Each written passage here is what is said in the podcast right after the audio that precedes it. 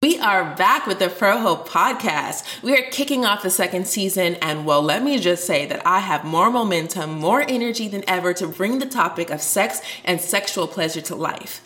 For those of you who are new to ProHo, my name is Penda Jai. I'm a Senegalese-American artist, storyteller, embarking on a journey to learn and teach others the joys that sexual pleasure and expression can bring to your life, as well as how to convert that pleasure and expression into social equity.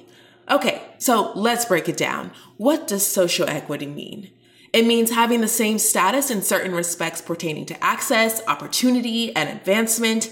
And we know Black people, especially Black women, have not always been privy to those pillars. So my idea is that we can use pleasure as a means of regaining ownership over our bodies. And by simply experiencing pleasure as ourselves, as Black women, as Black people, as deserving sexual beings, we automatically begin unraveling the constructs that have kept us from our sexual liberties. Like, damn, can we just feel good too? Our first segment is Glows and Grows. So this is a concept that came to fruition during one of our ProHo events when we were discussing ways to better communicate our sexual desires to partners. Glows points out moments that were orgasmic, euphoric, probably made you come a lot, while grows are things that maybe had you thinking, okay, I- I'm going to let them finish whatever it is that they're doing right now, but this ain't it. So what were the glows and grows in the beginning stages of ProHo? Well, let's be honest. The initial glow was my mom giving me my first vibrator for Christmas a few years ago. Who knows how I was masturbating before that, because using your fingers, that just ain't always it. Anyway, her gift ultimately sparked the conversation on the lack of dialogue on sexual pleasure in Black communities. And so we're here. But what was the grow in the beginning of ProHo? So the grow was our families, friends, mamas, teachers, whoever, all of the people that were continuing that bullshit rhetoric that has us carrying on outdated stereotypes of Black women, particularly that have us questioning what is appropriate to desire, act out, express, et cetera. For example, let's quickly break down these two stereotypes, the sapphire and the Jezebel. So the sapphire or matriarch is the image of an aggressive, dominating, angry, emasculating Black woman, basically a Black woman that is sexually undesirable. Now, I'm sure a lot of us are familiar with this description. Hell, we've seen it all in a good too few many T V shows and films. On the opposite spectrum, we have the Jezebel, the image of an immoral, sexually promiscuous, and sexually available Black woman. And of course, there are many other stereotypes in between, but like, damn, can I not be sexually explorative without being promiscuous? Where's the duality? It took me a minute to get to this point. To be honest, these very small boxes that some of us Black women have been forced to fit into are probably cause for some of my mom's conflicting advice when it came to sex. On one hand, she would say, keep an aspirin between your legs, or why buy the cow when you can get the milk for free? Oh, I fucking hate that advice. And to her point, if someone is undeserving of your sexual energy, keep that shit to yourself. But in every other instance, do what feels good to you and for you. Always make decisions from a place of orgasmic yes. Okay, so back to my mom's confusing as fuck advice.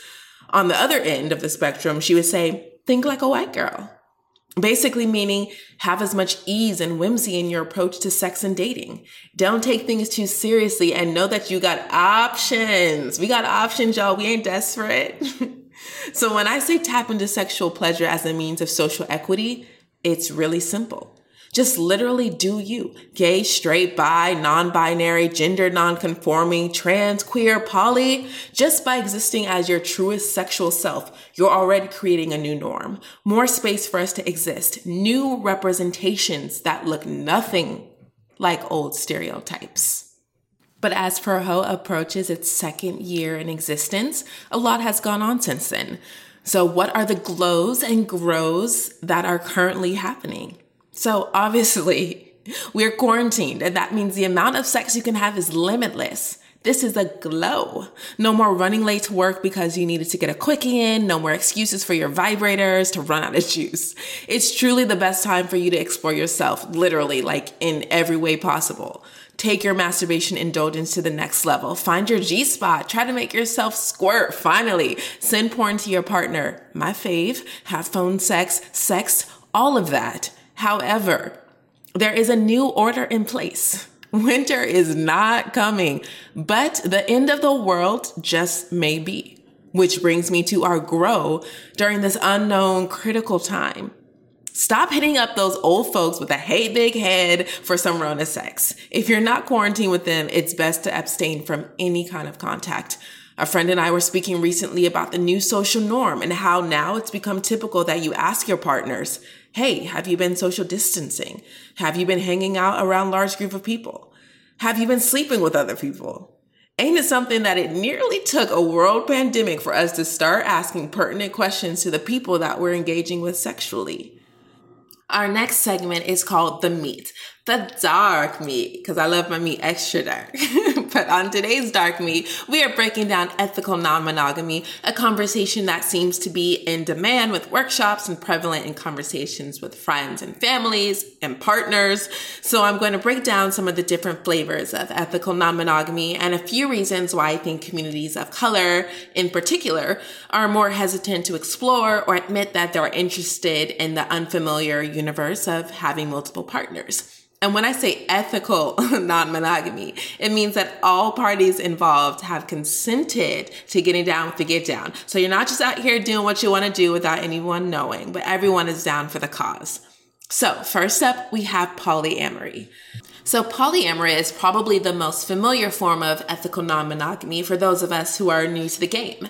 It literally means loving many. So polyamorous people are usually interested in living together, growing deeper bonds. A household uh, can be any configuration.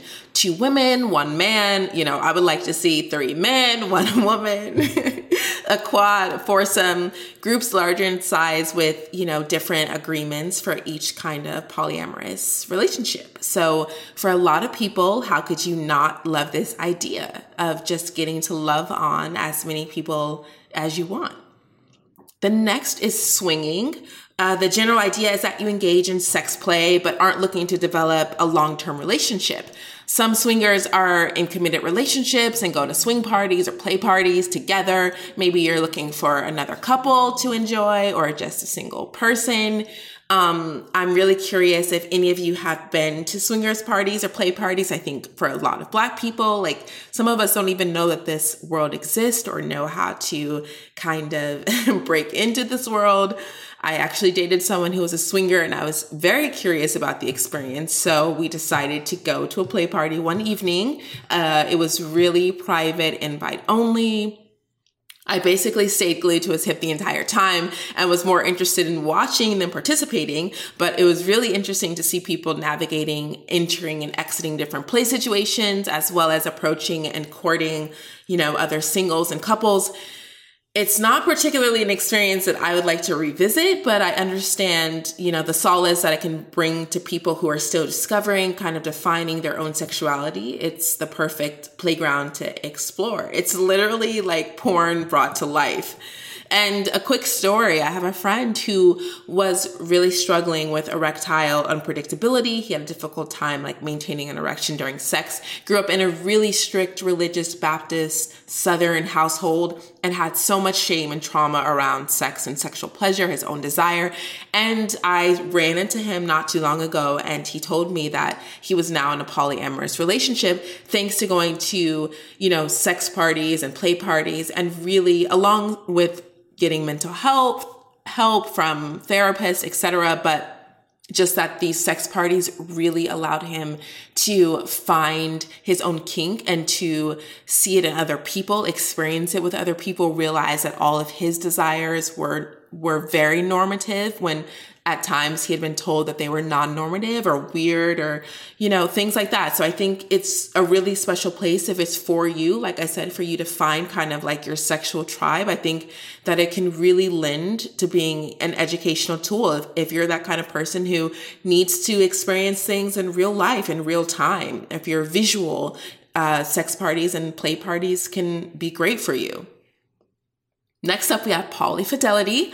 Uh, it's used to describe a closed set of relationships. So whether this is like a triad, three people, or quad, four people, more, you're sexually exclusive with all of the people in this relationship. So there's no going outside of this system, quote unquote. Um, you are only having sex with the people who are in this um in this arrangement. So I was laughing when I was reading about polyfidelity because there's um, Dion Cole's Netflix special. He kind of touches on this when he's talking about, you know, how men, if you're caught cheating on, you know, your woman with another woman, this guy was kind of like to his girlfriend, um, you know, yeah, you know, I've been seeing this other girl, but, you know, I'm only seeing her because I know that the two of you would really get along. I think you guys have a lot of things in common.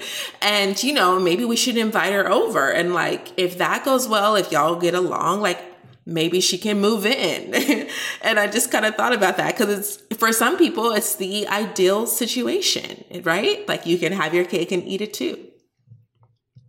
Next up, we have primary relationships and secondary relationships. So some people configure their relationships with the primary relationship, meaning kind of like, you know, they're number one.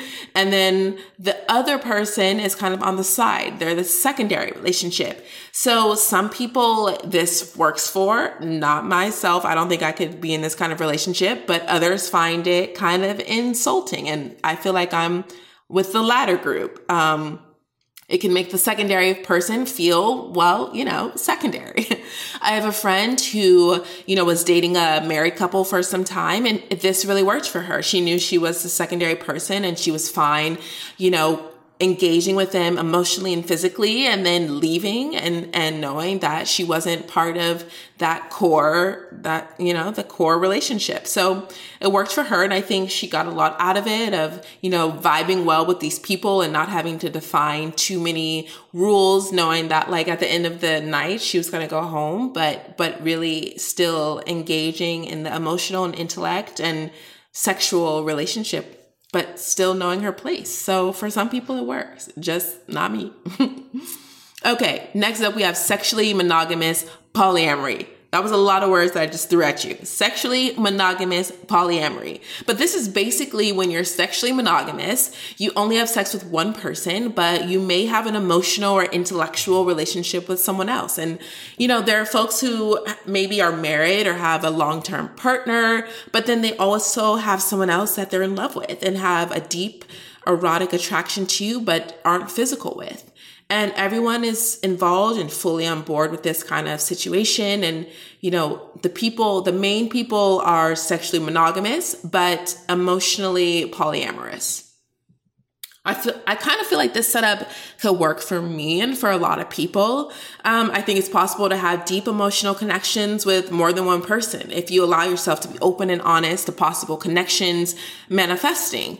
You know, I'm sure a lot of us have been in scenarios where we do sense and feel a deep connection to someone outside of our relationship, no matter how brief, because energy is a real thing. Yes. But consciously, you know, we choose to ignore some of that energy because we're in monogamous relationships and you carry respect for your partner. So I'm not sure how likely sometimes this can be because for myself, I feel like if I have a really strong emotional and intellectual conversation with someone, more than likely it's going to turn physical. So that's one that I'm kind of interested in exploring, but I think it's, you know, you're walking on thin ice. You got to tread carefully with that one. So next is one that probably a lot of us are really familiar with. Again, it's open marriage. So this is kind of like an umbrella term that encompasses many different arrangements and agreements. Typically, you know, there's some flexibility to a marriage to explore sexual encounters or relationships with others. But, you know, it can look really different uh, from one open marriage to the next. Some marriages maybe lean towards polyamory where, you know, you're having sex with, you know, you're having deeper ties to your lovers, deeper emotional ties, when others lead, lean more towards swinging and like one-off, more fleeting, just sexual encounters. So it varies depending on the marriage and, you know, communication is what you got to do. Like ask your partner, what, what is it that we need? Spice it up, keep things curious. I always say that curiosity I know the saying is curiosity kills the cat, but I think actually with sex, curiosity is what fuels the flame and the desire. So I think, you know, we're not the same sexual beings that we were three years ago, three months ago, three days ago. So we change, we evolve. And I think like being curious and, and keeping your partner in the loop of the ways that you are changing and have new desires is really how you keep things alive. And I think, so it's important to communicate with your partner if, if you're feeling like you want to try something new sexually. And if it's not for your partner, great, you can work on something else. But, you know, I think if it's something that comes to mind, it's definitely worth expressing. And lastly, we have everything in between, because, you know, people are unique in building and constructing all kinds of setups, friends with benefits, married, dating, polyfidelity, swinging, et cetera. All of the things that we just covered above. And so I think the possibilities are endless, and just continue being curious, continue growing, be open, be open-minded. And so just share all of the creativity. That's all I'm saying out there. Like, there are so many ways that we can be intimate with different people and establish connections with others. So why not, you know, broaden the possibilities of who we can love? I'm not saying it's for any, any and everybody. I have not been in, in an ethical non-monogamous relationship. So, you know, I'm learning just as, as much as you are. Um, but I'm curious. I'm curious because I know a lot of folks out here who are in monogamous relationships and they are shit. People are cheating. They're breaking up. There's lying. So maybe, maybe we got to think about this a little bit more. Let's break down some of the myths that seem to come up when we're considering if ethical non-monogamy would work for us. So one of the myths is that ethical non-monogamy is just another excuse to cheat. So what are your thoughts on this? My thought is that the reality is a lot of people are unfaithful in their relationships, particularly in monogamous relationships. And there's plenty of documented adultery in every studied human society. So I think this perception is particularly harmful because in reverse, ethical non-monogamy actually promotes honest dialogue, and it avoids deception, and it has more communication about desires and needs. Um, another myth is that ethical non-monogamy relationships don't last or they're unstable, when in reality, these relationships have equitable, there's that word again, equitable levels of commitment, longevity, satisfaction, passion, and maybe even lower levels of jealousy compared to monogamous relationships, which brings me to jealousy. I think that is such a crucial part in the functioning of all relationships, friendships, family, sexual relationships, all of it. And I think when I talk to my Black friends, my brown friends, jealousy seems to be something that people are just not willing to face in themselves when it comes to why their relationships don't really last and prosper. So I've been so lucky to work with um, a Black psychiatrist and sex therapist, Doctor Travis Meadows. He's incredible. You should look him up if you don't know who he is. But he says that a lot of our jealousy stems from previous trauma and past relationships. Say it again. A lot of our jealousy stems from previous trauma and past relationships. So what are the calls to action? These are the ProHo calls to action. Force yourself. Number one, force yourself to get comfortable with the unknown. Uh, you know, a key component of jealousy is what psychologists call the intolerance to uncertainty. Basically meaning you fill your brain up with the worst possible scenario.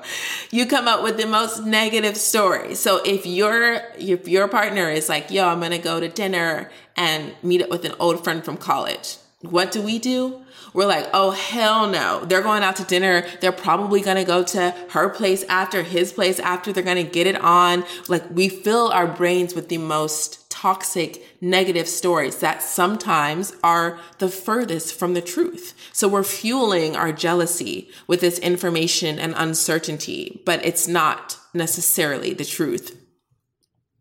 So jealousy doesn't necessarily mean that you're an insecure person. You know, it helps you to understand your personal insecurities and the underlying reasons for why you react the way that you do. So once you kind of pinpoint the root of your jealousy, you can begin to move on from it. So, you know, if you realize that you're jealous because you're not getting enough attention from your partner, you can suggest planning more activities that help you bond. You know, if your part, if you always are thinking that your partner lies to you, then maybe you need to share that with your partner and think back to whoever made you have these trust issues and get to the bottom of it quick, because it's a real, real easy way to run people away out of your life and in relationships. So in regards to ownership over your partner's body, I think this one is such a crucial thing that we have to get over in order to have successful relationships, whether they're monogamous or ethically non-monogamous, whatever.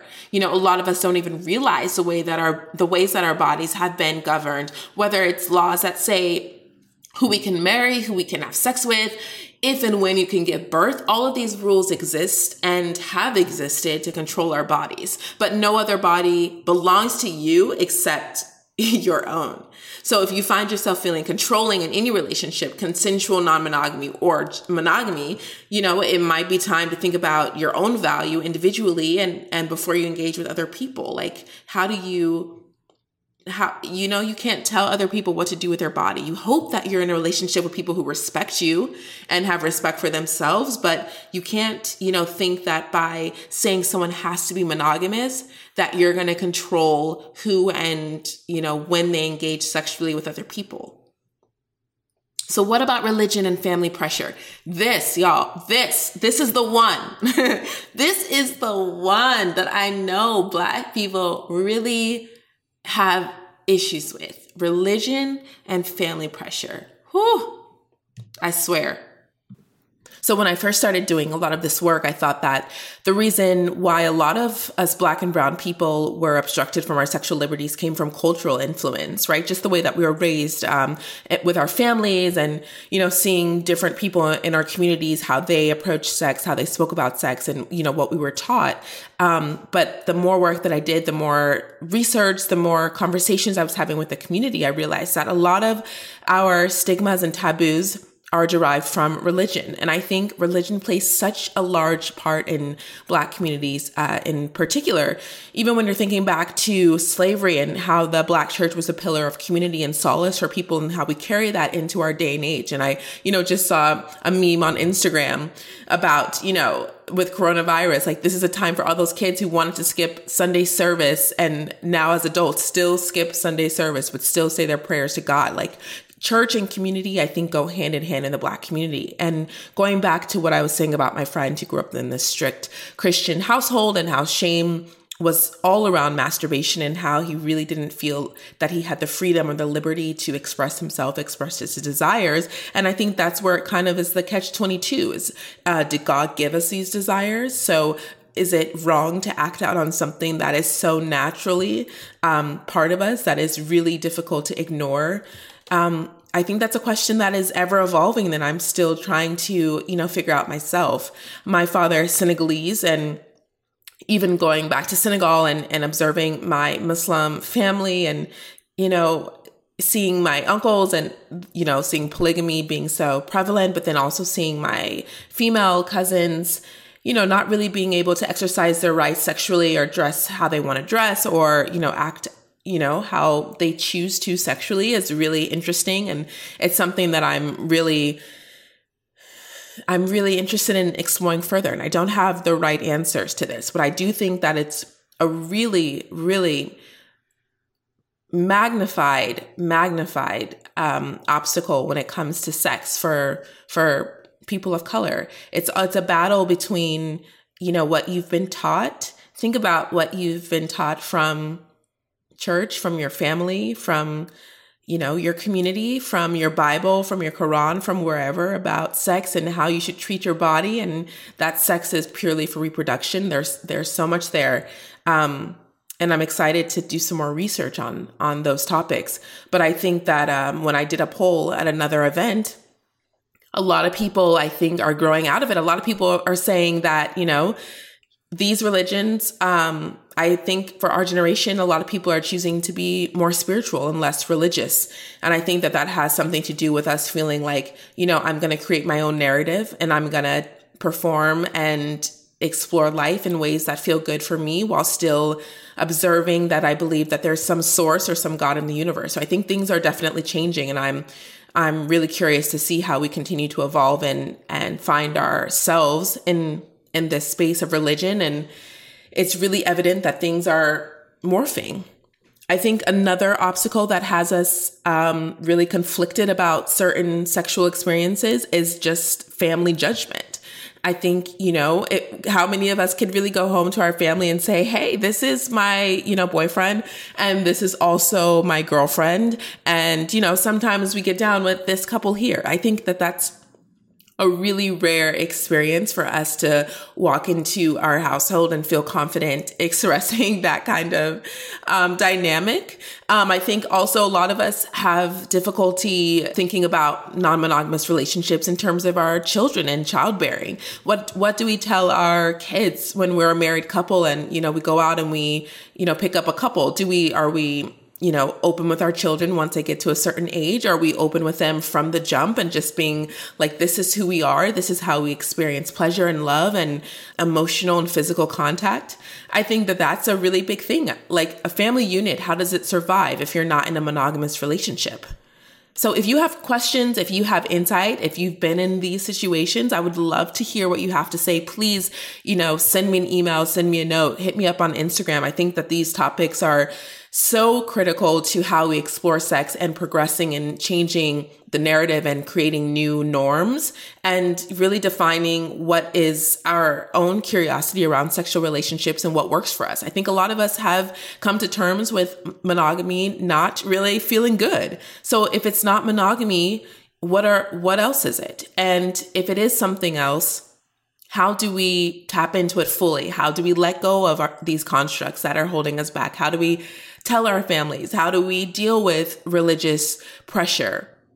Our last segment of the show is the Black Doctor Ruth. This is my favorite part of the show where anonymous callers ask their best sex and dating advice. So let's go ahead and get into this and see what our callers have to say. What really is a sub or a dom?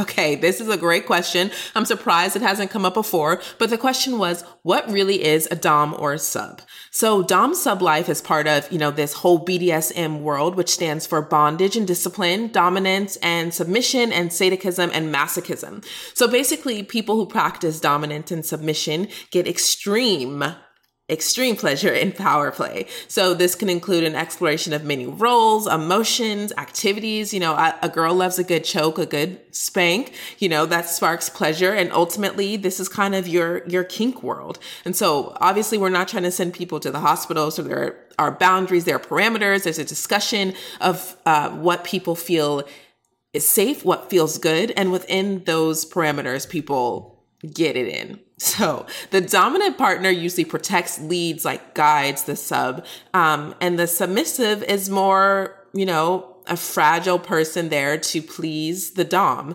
But if you really think about it, I think a lot of these dynamics already exist within relationships. And it doesn't mean that it's only sexual, but maybe in other areas of relationship, those type of dynamics already play out, the dom and sub roles.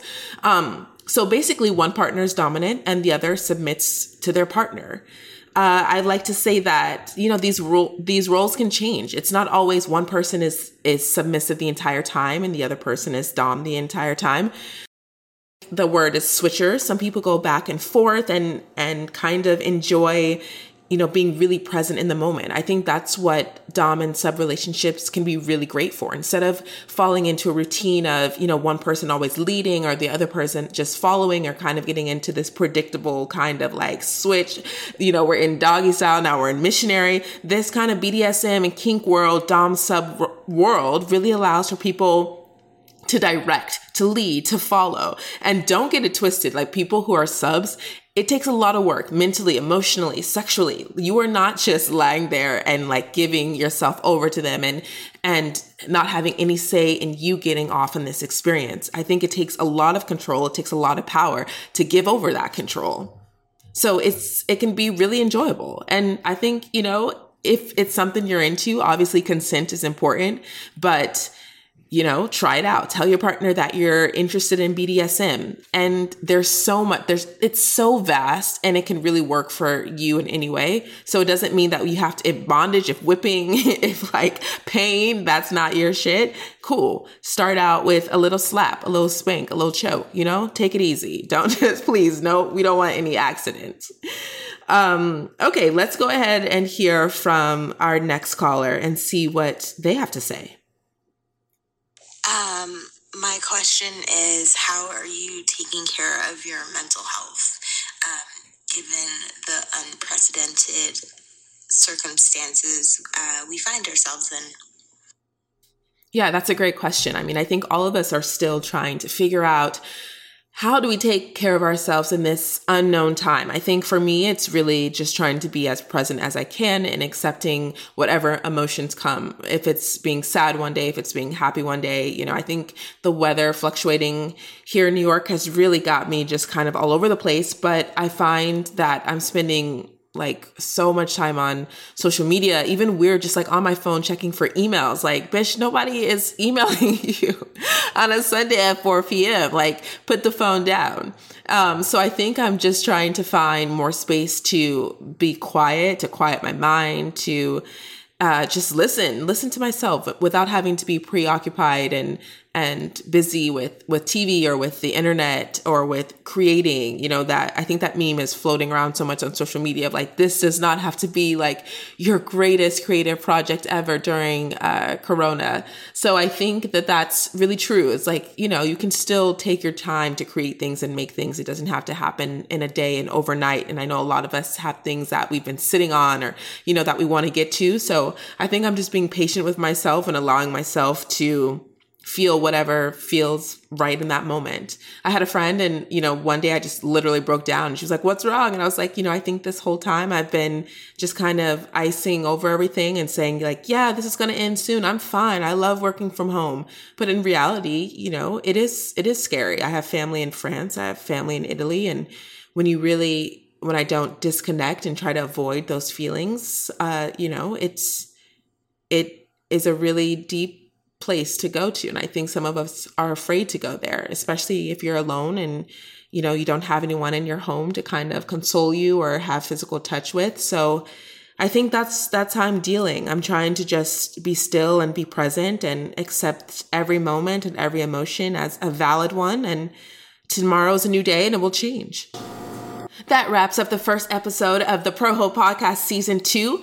Thanks so much for tuning in. I can't wait to drop more fire every Wednesday on Spotify, Apple Music, wherever you get your podcasts. Thanks for tuning in, and I hope that you got a little bit more information on Dom subs, on ethical non-monogamy, taking care of yourself during this really uncertain time. Please, whatever you do, I hope you're still coming a lot. If that's masturbation, having sex with your partner that you're quarantined with, phone sexting, all of that good-ish, take care of yourself, and we'll see you next week. Peace.